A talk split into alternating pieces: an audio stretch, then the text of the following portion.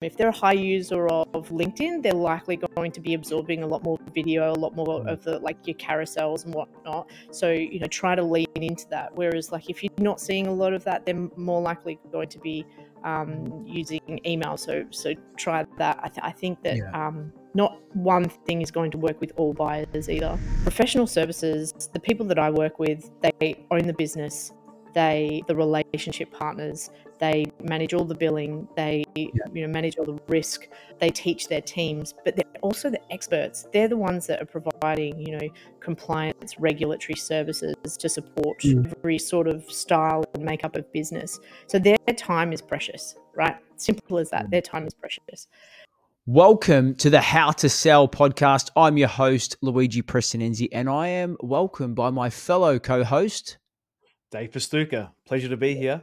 Fantastic. And what's going to make this episode even better is we have a very special guest, Regan from Grant Thornton. So, welcome to the How to Sell podcast. G'day, gents. How are we? Oh, we're better now because you know what? I, I, I love these podcasts, but Regan, I must say, having you on the screen is better than having Dave on the screen. That's for sure. uh, I'm, not gonna, disagree with that. just, just, wait. Uh, you may be changing your mind soon. yeah. Well, hey, I know that you know our listeners are probably hearing this going. You already brought this up, but big game for Australia Matildas, the women's soccer national team or football national team this weekend. So we're very excited about that. Go, Go Matildas! Yes when you listen to this, you already know the answer to if they won or lost. But at this point, we're still excited. So we're still anticipating a great game. However, this is not a football podcast, even though we always start the episode, Dave, talking about football. Yes. it um, can be. I'm happy to talk about football. Yeah. yeah, actually, yes, because tell us, you um which team do you follow in the UK? Uh, oh, look, I've got a soft spot for Man U, and shout out to my oh, niece who actually God. plays for them in the academy. Oh, so oh, what? I've got a bit of a, a bit of a soft spot for them. Yeah, that is cool. Yeah, Absolutely. Soft spot, soft spot for Man U. She hates Harry Maguire, but he's going to West Ham United. We won't talk about that right now. But however, so Regan, thank you for coming on the podcast. Um, hey, before we jump into today's session, which is a really exciting session, we're going to talk a bit about, you know, from your perspective, you're you're, you're head of head of head of enablement. You've got people reaching out to you. Um, so we're going to talk a bit about what triggers you to take a meeting, how do you go about purchasing, etc. All the fun stuff that we talk about all the time, Regan. Um, but tell us a bit about you and what you know you do in your role at Grant Thornton. Yeah, absolutely. So Regan, head of sales sales enablement at, at GT. Uh, a lot of my role kind of sits in two buckets. There is the the sales enablement side, so really helping facilitate our partners and our senior leaders go to market with right strategies, right approach. And then separate to that, I've actually built out my own and continuing to build out um, uh, a separate sales function as well, which is really exciting. It means that I can learn uh, from the sales that we we do day to day and really channel that back through to our coaching and vice versa. It also gives us a safe space to test uh, different approaches, see what works, see what doesn't. So that's really exciting. Yeah, awesome. Okay, and so even though you're you're head of sales and enablement, are you a lover of sales more than enablement? Like I know this is a spicy question. Uh, look, uh, you know what? It really depends on the outcome. I, I think that uh, uh, if it's if it's a good day of um, you know winning great opportunities with fantastic clients, uh, it could be that. But if I can get an aha moment from yep. part of my coaching session, it's just as big a win, to be honest. Yeah, awesome. Hey, so I, I can't wait. I'm actually, like I said, really, really pumped to jump into this because obviously we talk um, all the time about this topic, right? About mm. cold emailing and outreach and all that sort of stuff. Um, but let's start at the. I want to start at top of funnel. So you're obviously on the receiving end of a lot of salespeople trying to get your attention. Um, tell us what would trigger you to take a meeting versus just hitting delete, receiving that call saying I'm too busy, I'm about to step into a meeting, or not the right time for me. Um, we'd love to get your, you know, get your feedback. pretty uh, juicy question there, Luigi. I think that there's a, there's a few things to it. First of all, if if I'm looking at sequences, I will wait. I will wait until you run through your sequence to see what what you actually do. Uh, so I, I, don't know if that's pretty cruel. Sorry to the sellers out there. Um, but I, I, do test as well. Like, you know, are they using multi-channel? Uh, yeah. Uh, what sort of messages do they come with? And I think the biggest thing for me is don't sell straight off the bat. You don't know me. You don't know my priorities. Like, share insights. Uh, I can't tell you how valuable insights are to me, particularly wearing both hats. Uh, yeah. You know, I want to make sure that I'm constantly learning. If you've got something that, uh, an idea, uh, a product that creates amazing value and benefits, I want to hear about the values parts first. So I would say definitely um, strive to go insight first, value first, more than anything in terms of outreach for me. Personalization. Take five minutes to get to know me. Uh, like I'm, I'm pretty candid. I'm pretty transparent. You can see a lot of the stuff on my LinkedIn. Uh, yeah. So really, you know, if you take five minutes on that, um, then I'll likely see it in in how you've approached me as well, and and we'll likely take a meeting. I, I don't say no too often. It's just more you can see what's automated and what's not. Yeah. So in the in the in the occasion that you do say no, what drives you to say no? yeah, lack of personalization. So. Getting my name wrong, uh, you know, that's a pretty simple one. Um, and then also, if I if I say, um, you know, at the moment it's, it's I'm, I'm very busy. Uh, I've got a few deadlines. Reach out in a month or two. If, if you reach out and, and you've you've made an effort, um, that would change. But if you don't take me out of your sequence after I've said, hey, I'm really busy at the moment, you know, come back to me in a month or two, and I'm still getting your emails, then I'm just going to uh, potentially block block you. Yeah, Which makes me sound like an awful person, I know. well, time is precious, right? So, yeah. what's important to you, uh, Regan, in your role, and and what insights are you looking for? That's a really good question. I think that for me, you know, it's all about that flow from what I can learn, what I can take from those learnings and, and repurpose as well, both in uh, the, the hat of a, a sales leader and then the, the hat of a sales enablement leader as well. So for me, I, I'm interested to know what's working, what's not. Um, hmm you know, but I think ultimately it comes down to um, not the not what you're selling. It is really uh, um, the learnings that you can kind of provide and and the value that you can kind of bring. I'm probably already repeating myself but um uh, yeah i think that with with this I, I don't really care about the tech if that makes sense. It's it's more about that value piece. Yeah that's interesting. On that i was going to add a follow on to that there is like everyone's always asking for time you know, here's some insights. Yeah. Can I grab 15 minutes of your time? Right. I'll find a time on my calendar and so forth.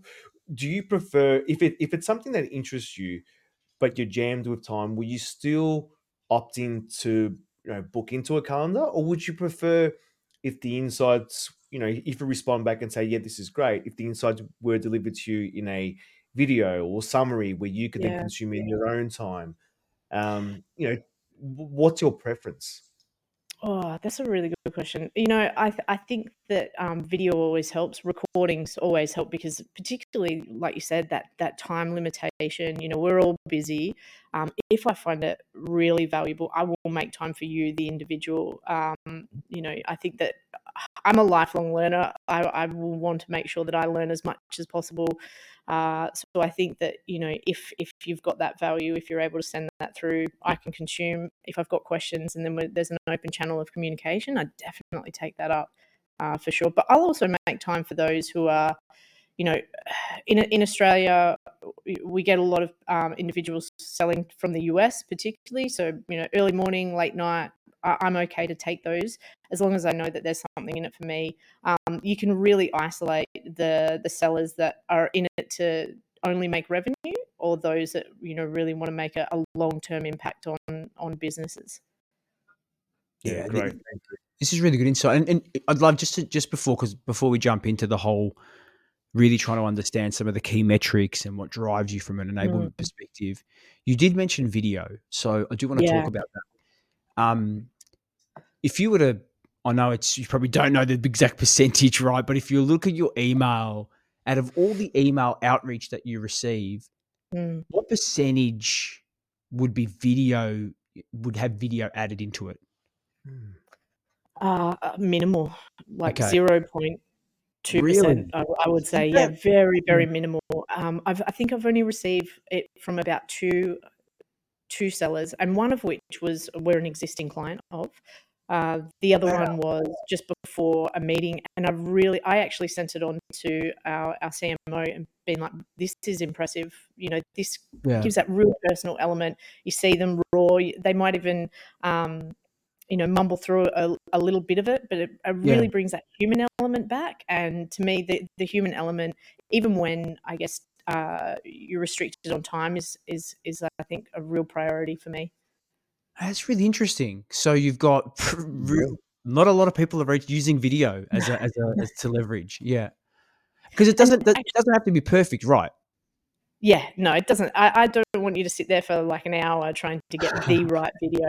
I prefer you to stumble over something and uh, and then get to the point. You know, and one of the things, Luigi, I would say is that uh, it doesn't have to be their content. Like if they've seen a really interesting podcast, uh, and look, you know, you're you're great at this. You will always send things through to me that um, that you think's relevant to me.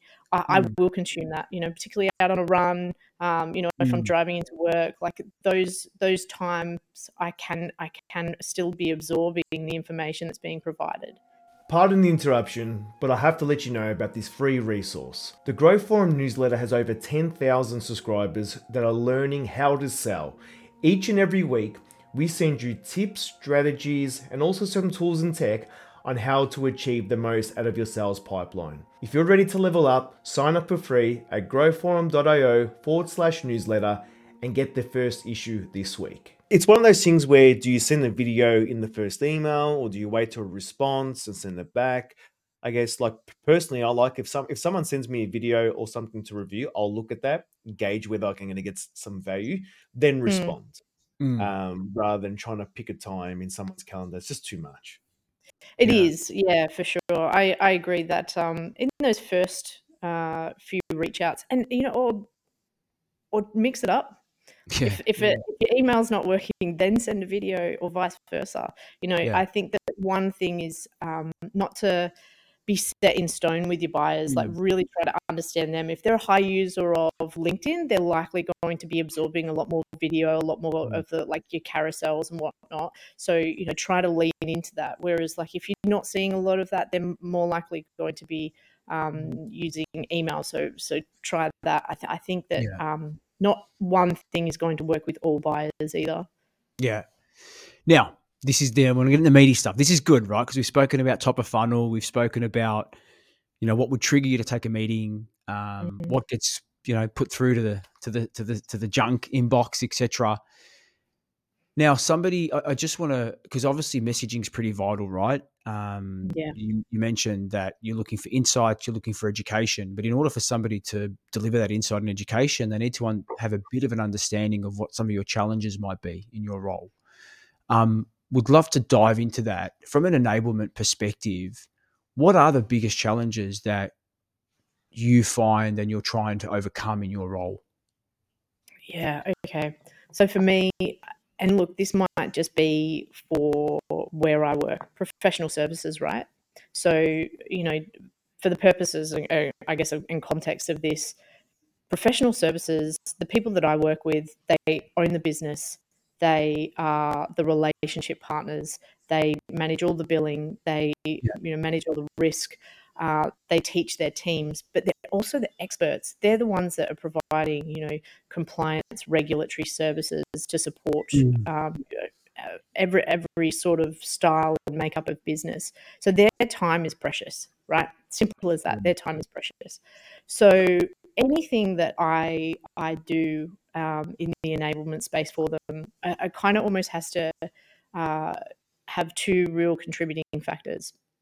First one, will it save them time? Mm. Simple as that. Will will this help save them time in their day? Um, you know, I'm not trying to add more to their plate. In fact, I'm actually trying to take stuff away from it to make their lives easier, so they can be uh, the best that they can be and also yeah. help support our clients as, as best as possible. So it would be how do, how do I save them time and how do we ensure that they can be confident in in what we're delivering as value um, so then they can they can you know use it because really they have to be confident in what we're giving them um, to then go off and, and and you know trial it in their own day to day as well so um, I, I, mm. think they're probably the two key things for me uh, before going any further, to be honest. Yeah. So, really, you've got very limited to all the partners that you're working with have very limited mm. time. So, it's all about how, how you can help them save time, right?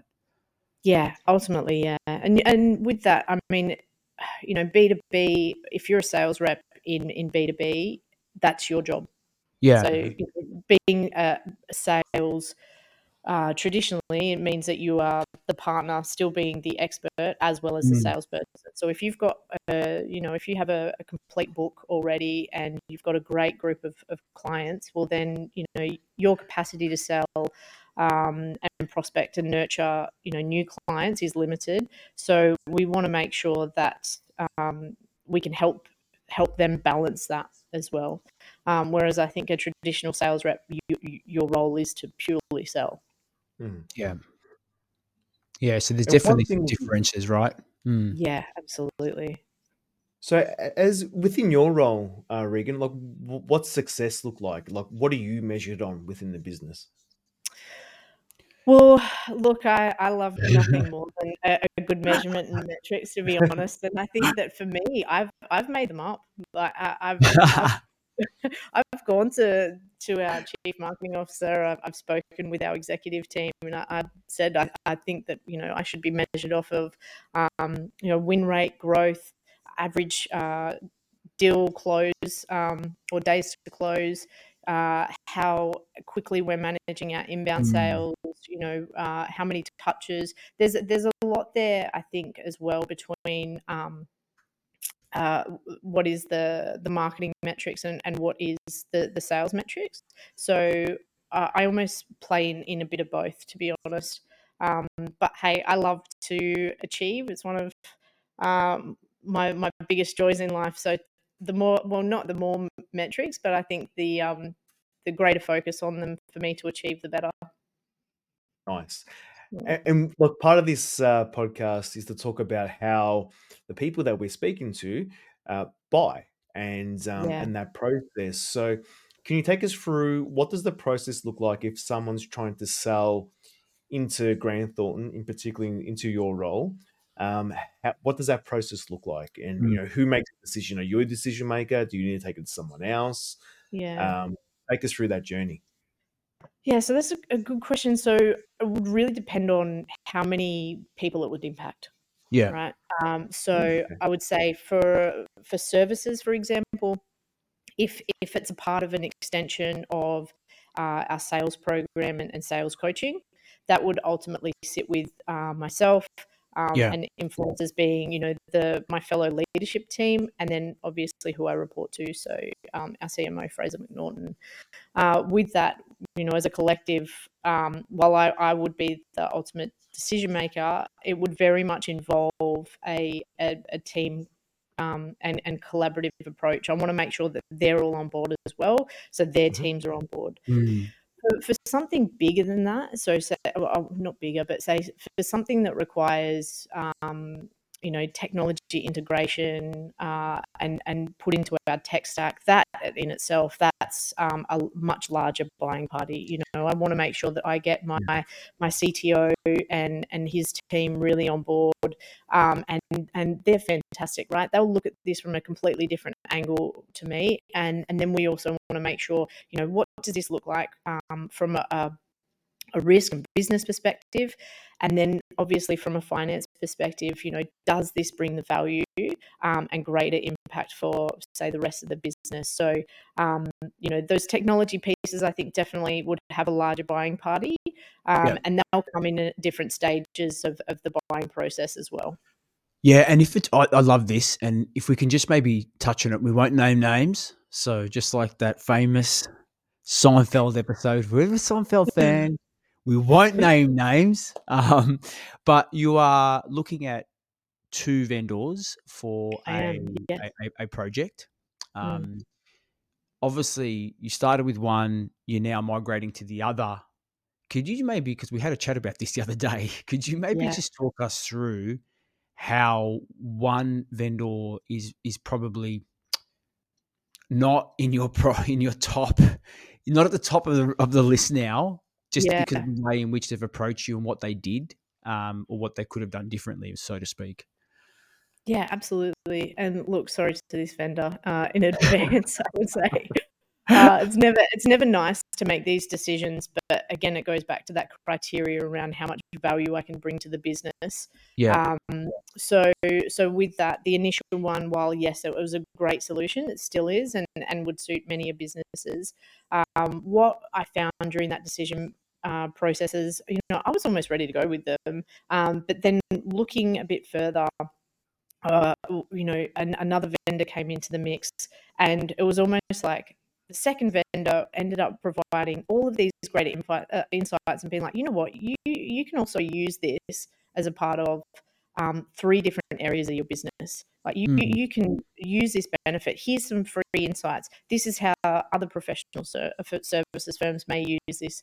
Um, let's loop in uh, you know, your head of digital marketing to, to get across this because it might help from that top of funnel point of view as well. So to me, I, I was like, great. Well, if it can if it can benefit not just my team, my greater yeah. team, uh, that that is an instant win, right? Uh, but then in the background, the initial vendor is um, is chasing me on closing the deal and only like mm. closing the deal. When can you get that contract signed? When can you get that contract signed? And, and to me, that left a bit of a bad taste in my mouth because I did say it would be a, a, a long time. Like, yeah. obviously, we wanted to go through the right channels uh, and prioritizing those channels. And, um, you know, opposed to that was this other firm or other vendor providing insights again. So uh, yeah. ultimately, I was, I was, I was going with the first one, but then I was like, oh, this is too good. Yeah, yeah. yeah. So, so uh, like from that, I think the learning from from my end would be don't just try close the deal. Like yeah. it's not about just you know getting a, a sign. It, it, actually it just makes me feel like a number, um, mm. you know, mm. rather than how you're helping mm. my business. Yeah, but you know what I found really interesting about this, and there's a so there's so many like we could build a really cool workshop around this actually. But what I, what's so interesting is you just said it right. You have tech solution impacts so many mm. different people. So therefore, from a sales perspective, if they're not understanding how their solution impacts the business and the different people, and yeah. then if they're not catering for that in their sales process, of course, they've got time pressure because somebody's on their end going, When are you closing the deal? So all they're yes. focused on is closing the deal. But if they had to manage this properly to think you actually there are all these micro steps, there's these people that need to get involved. Actually, this is going to take a bit longer because of A, B, and C. And if they'd asked the past based question to say, hey, you know, when you added X into Salesforce, what did the process look like? How long did it take to get to get it across? And who was involved? It'd probably mm. give them a better understanding of what they need to do to then get their solution across the line with you. Ah, a hundred percent, and eh, I think you just absolutely nailed it there.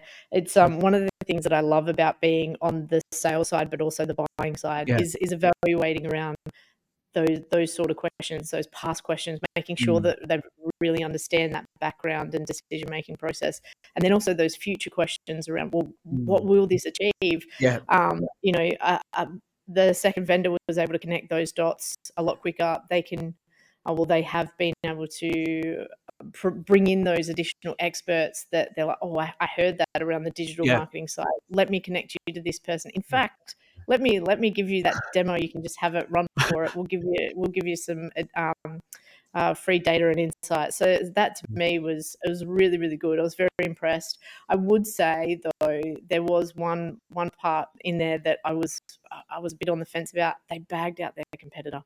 Mm. And, Oh, and that to me, yeah, uh, uh, yeah, and I think Luigi and I have spoken about this in the past.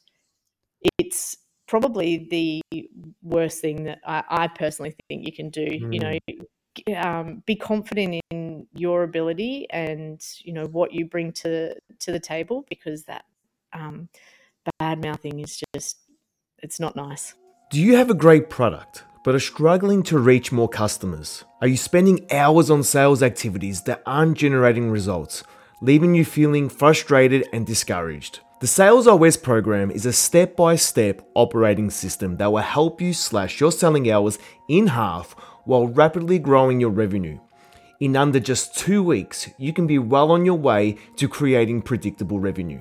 In Sales OS, we'll show you how to build predictable sales pipeline, build lasting relationships with your customers, and sell more in less time. The art of negotiation and motivating and leading a successful sales team. If this sounds like something that you need in your business, visit growthforum.io forward slash sales and apply to see if you have the right mindset to achieve predictable revenue. The Sales OS program is your ticket to predictable revenue. Don't wait any longer, apply today. Do you think that it, that process of bringing in other parties within the business, um, like I personally, I would see that maybe as a risk from myself because now I'm expanding the project's sort of scope and the people I need to get on board uh, to get a yes. Or, but in your case, like it worked out to be a positive. Um, I just worry about like I just want to sell to Regan, get her to sign the deal. Um, but that turned you off, and now you're going with the other vendor, right? So I've just there's there's always that um, double edged sword with that, wouldn't you feel? No, I, I, I No? don't think decisions are made in silos at all. I, I think that no matter what, um, all big decisions, all, all important Mm. decisions that impact our Yep. business will have way more than one buyer. Um, and we, we see this with, you know, our clients as well, Yep. um, uh, is that there's more than one. There's generally more than three or five. It can get up to nine, ten, Mm. or more. So I, I think you know being able to have that collaborative uh, discussion up front is a very powerful thing. It will it will show you, you know, it's not just Regan who has a drive around performance, efficiency, and revenue. It also has uh, criteria in there that we need to balance out from minimizing risk. Um, you know, a smooth integration process um, around you know 100% support and 100% uptime all of these things will matter to as a part of the decision making process just because I might, it might not be an immediate priority to me doesn't mean that it's not an immediate priority to like the overall business Well, then based on that, right? So I'm now I'm, I'm talking to you now. I've got the you know it may deal with the marketing team, so I've got the marketing team involved, digital, maybe another area of the business, um, and now I start to multi-thread and Mm. uh, communicate with you and the others in that conversation.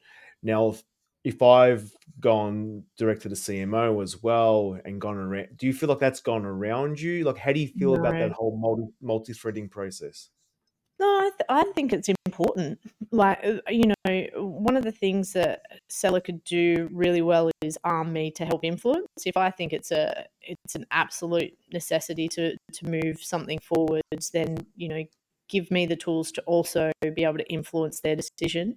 Uh, but also, you know, understand the other the other drivers. I would much prefer for that multi-thread to happen because by the time we get to the table to discuss this, you know there is uh, I, guess a, a limitation around or that or there's um, a full understanding you know everyone's being able to understand the value that it might bring and and from their different views to be honest so yeah i would say go Mm. for it Cool.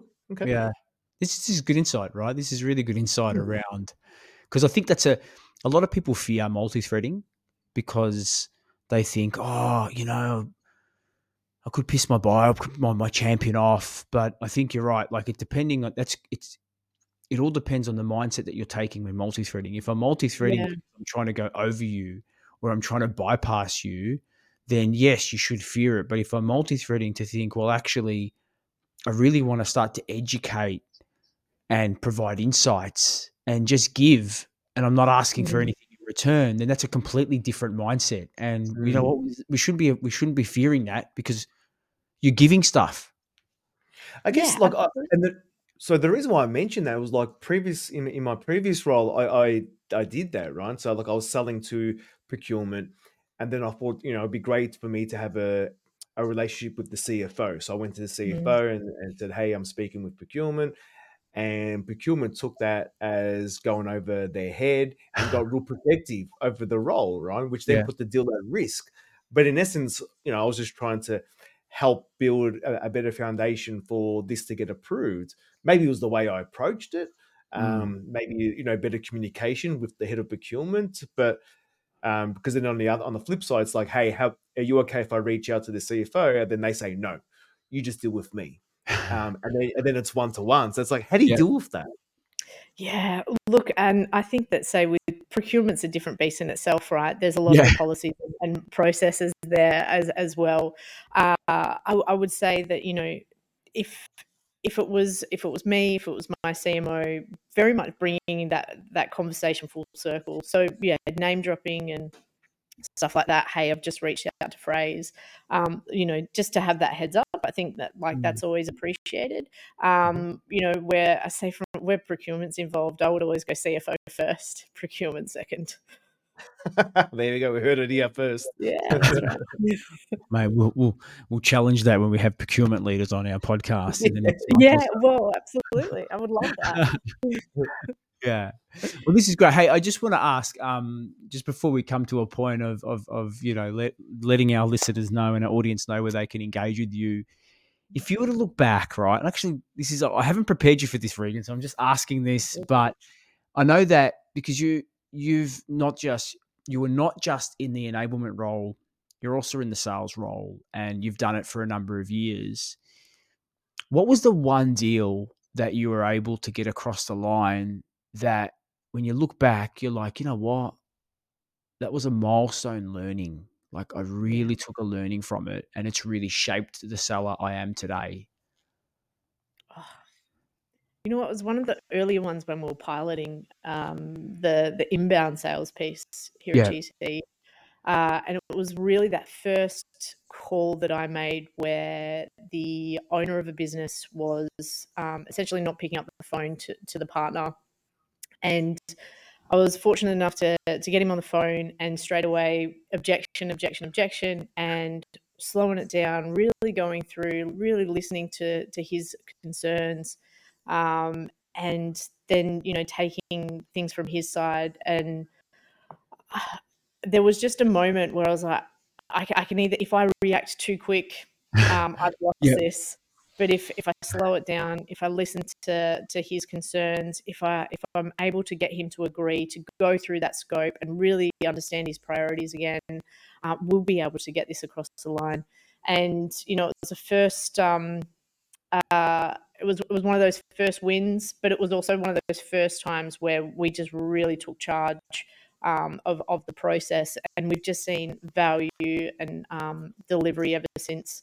Uh, for me, I think it's you know be confident in in what I know as a sales coach, apply it as a salesperson, um, but more importantly, like listen to the buyer. Simple as that. Just listen. Yeah, Great that's takeaway. good. That's good, right? And you would, I can only imagine the difficult, or maybe not difficult, but the challenge in holding back, right? As Mm. those objections are coming up, you probably were like, "Yeah, I can handle this." I'm a bullet out of a gate most days. Um, Luigi, you know this, mate. So that was probably the biggest, yeah, the biggest takeaway for me. And you know, even even discussing it now, I'm getting excited again. Like I'm, I'm really I love the, I love hearing about those stories. I, I, I love um, rem- bringing those up again. It's yeah, it's a great feeling, but lots to learn from it. Hey, I think you can learn as much from those wins as you can from losses. Probably more from losses, to be Yeah. honest. But um, you know, a, a good win like that is um, yeah, good feeling. Well, this has been awesome. I just want to say thank you. And I've, I've, you know, I, I didn't put it out there, but full disclosure for our audience, I've been working with Regan for some time, um, and and the team at Grant Thornton absolutely love it, and I've learned a tremendous amount from working with Regan and the team. So I just want to say thank you for the contribution you make from an enablement sales perspective. Um, you're going to be putting more content out there over the next 12 months. So look out, world. Regan is coming. That's the see. That's I'm your accountability buddy here. Um, but where is where is the best place for our audience to engage with you um, and find you? Yeah, absolutely. So uh, look me up on LinkedIn, Regan Barker. Hopefully, I'm the only one. Um, I'm not sure if I am, but uh, yeah, no, um, happy to connect. Happy to continue conversations with people as well. And Luigi, it's been an absolute pleasure to work with you over the last few years, and you know, I think we've achieved great things together. Yeah, and we just scratching the surface, right? We're just scratching the surface. Right. So, That's right. And if you are a salesperson who's listening to this You've you've you've, you've read the the little playbook on how to how to you know how to sell to enablement.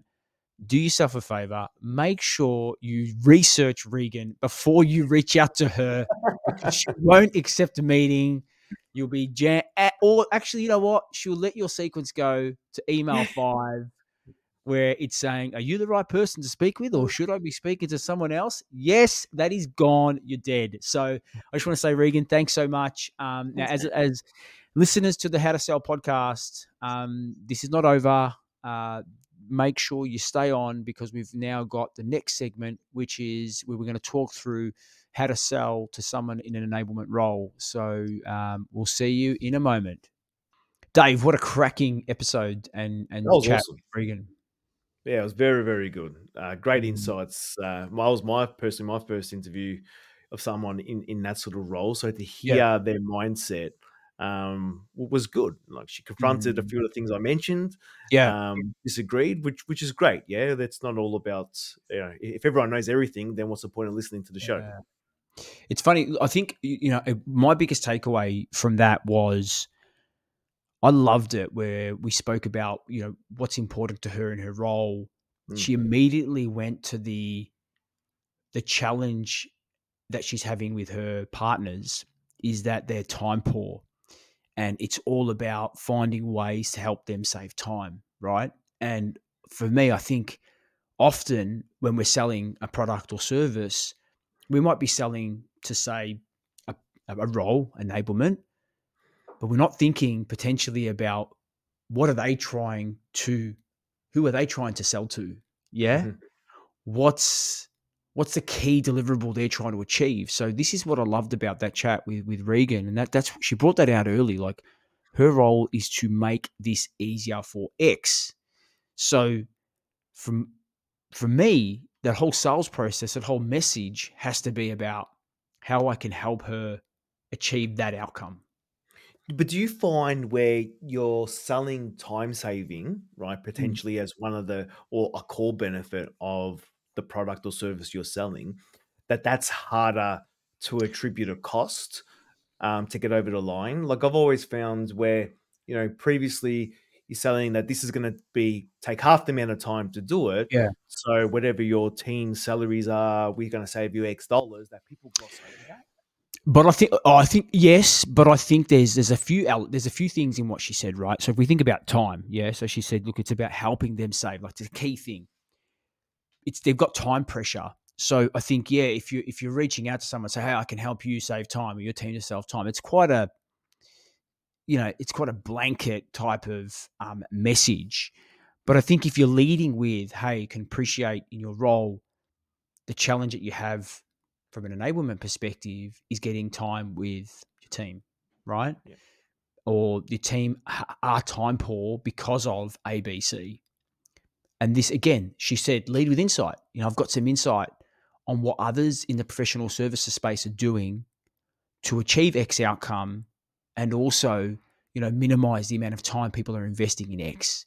See how now we've completely we've we're, we're thinking with empathy yeah. and then we are we're not just saying it's about saving time it's about saying this is a problem like assuming this is a problem is what, what, what we're hearing and what was also interesting that she is in the moment buying from two competing vendors, right?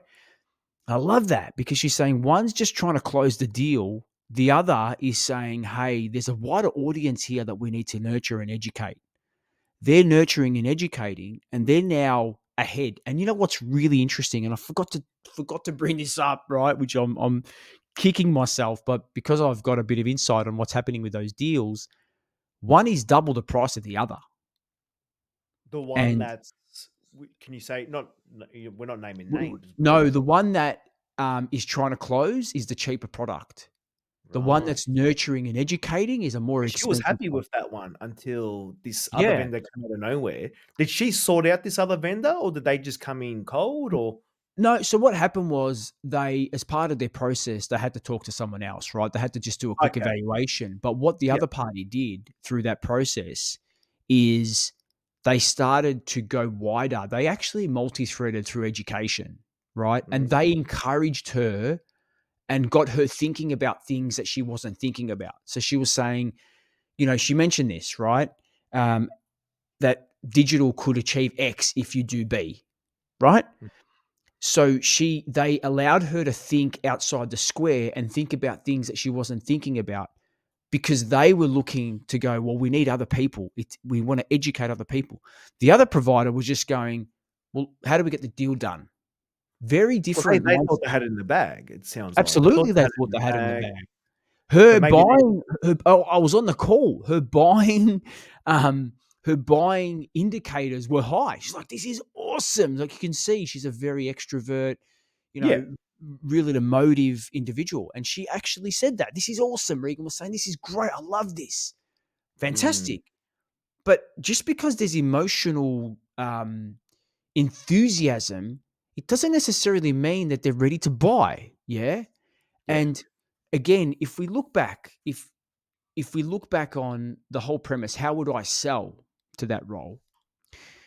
Yes. In understanding the current, you know, past, current, future questions, which I'm big on, right? Th- This is not the first piece of tech they've bought. Mm. They've went through a whole process of transformation when it comes to technology over the last few years. So, and they've done a lot of additions into their Salesforce environment. So, a simple question of, you know, would love to know, describe the last integration that you you you um, completed with Salesforce. What did the process look like? Who was involved? Right? Just those three would tell you that, and she said it. If we got tech coming in, we have to get the CTO on board. We've got to get risk. We've got to get finance, right? There's there's multiple people that have to as part of the process just because they're also in a professional services space as well, yeah. So there's data privacy and all that sort of stuff, cybersecurity. There's a heightened focus on it, and this is where I often challenge salespeople. They're saying, "Oh, because of gl- tough times, deals are getting delayed." Blah blah blah. Well, actually, maybe the deal's not getting delayed. Maybe your questioning of the process is not there. So you're not understanding the full process they're going through and what are some of the key people that need to get involved. So again, if I was selling into in that exact solution, and I can't talk about the exact solution, right? But if I was selling that exact solution, yes, once that excitement's there, I would have said, hey, would have asked those questions. You know, based on some previous stuff that you've brought in, what did it look like? Who was involved? What were some of the challenges that you found when you were trying to implement, when trying to get that across the line? Right? Do you foresee that those challenges will be, you'll encounter those same challenges when trying to get this across the line? Mhm. Because she might have said, you know, Regan might have said, well, actually, we didn't uh, uh, consult with risk because that's happened before. We didn't consult with risk. And when we were at that point of decision, actually, we had to go and do ABC. We needed to provide a risk assessment, whatever. Okay, great. Would it make sense for us as part of our action plan to put that on the list just to check if that's something that's required? Absolutely. Yeah. So this is again when the mutual action plan, the way that I would have managed that deal, which it wasn't done, I would have put together that mutual action plan with her, right? I would have sat with her and said, "Hey, let's actually look at all the all the um, dependencies that are connecting into what we need to get done, right? And put up an action plan. What are the key milestones that we need to complete? Who do we need to get on board? Who do we need to understand their needs, scope, challenges, barriers, all that sort of stuff, and have it in an action plan? And let's work through that action plan. And the very last thing is the contract. Mm. But we can't even talk about that until we get A, B, C, D, E ticked off. It Right. just shows you how important the discovery process and the questions you ask. Yeah. Uh, too often we see it that people just go, you know, gloss over that or, or race through that to get to Mm. the contract out where, you know, that's probably your biggest risk by Yeah. speeding through that process. But and that's why we think about it like that contract, it'll come. But if we're rushing to contract and we're avoiding all those other steps, we're not actually enabling the buyer to buy. And in Mm. Regan's case, as as enthusiastic as she is and and and and you know was about it, there were other people, there there were other stakeholders that have to be involved. And one selling organization did not understand. They didn't actually identify who. They didn't put the action plan in place. They didn't partner with her to tick those boxes together. Yeah. They were fundamentally trying to sell to her. The other organization was educating, nurturing, bringing more people. So, how would I sell? Just like a, you know, sort of summarized, really getting a clear definition of what the internal process looks like and then developing an action plan with her so that we can work through those steps together. And I could also say, hey, if I know, if I've worked with a company like, you know, Grant Thornton and Regan, and I know, you know, what this is how historically companies like this buy. So I've know, I know their process, but I also know that actually I've encountered another stakeholder Mhm. in the step. And and when I spoke to Regan, she might not have added that. I would say to her, hey, Regan, what I've seen with other companies at this stage is they usually need to get legal in early just to make sure we can tick off ABC. We haven't put that on the action plan. Does it make sense for us to put them on the action plan? You know what? Never thought. I'm glad you brought that up. Let's put them on. Great. Yeah. So we are Help her. enabling. Yeah, yeah. And also maybe asking the question and, you know, the business case, right? What does a business case need to look like when we go for that final presentation? You know, what do you need to have in it, right? Have you thought about it? Maybe she hasn't thought about it. Great. Let's add that to the action plan. Yeah. By thinking about all these things, we can actually create the right strategy to partner with her because Yeah. The last thing that Regan wants is to go to that final point of decision and do all that work. And then they say, well, actually, you haven't thought about ABC. We're not going to give you the funds. Right. But if we can help her see what are those gaps and we can enable her to be successful in that process, she's going to feel better about it. We're seen as a trusted advisor partner.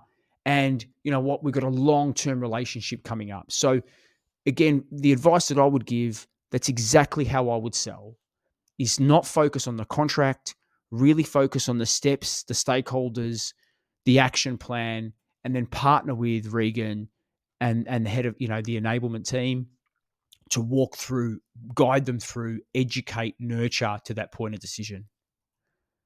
Well, that was perfect, mate. Uh, and look, to, to wrap this up in a nice little bow, to get more of these episodes and to be notified when this mini playbook will be ready, make sure to sign up to our newsletter at growthforum.io forward slash newsletter to keep in contact with Louis and I and all the great stuff that we've got coming out from Growth Forum. Yeah, and and and and stay. That's exactly right. And make sure you engage with us because we have some incredible enablement leaders um, that are coming on to share, very similar to what Regan's story was, um, to share with us exactly how they buy, why they take meetings, why they don't, key performance indicators, challenges, so that you can, when you get this playbook, you know what, a big bulk of the work's done. You'll have the persona, you have your messaging framework, you'll have some great questions. It'll help you be, you know, help you be the best sales professional you can be, and make it easier for you to engage with this particular role.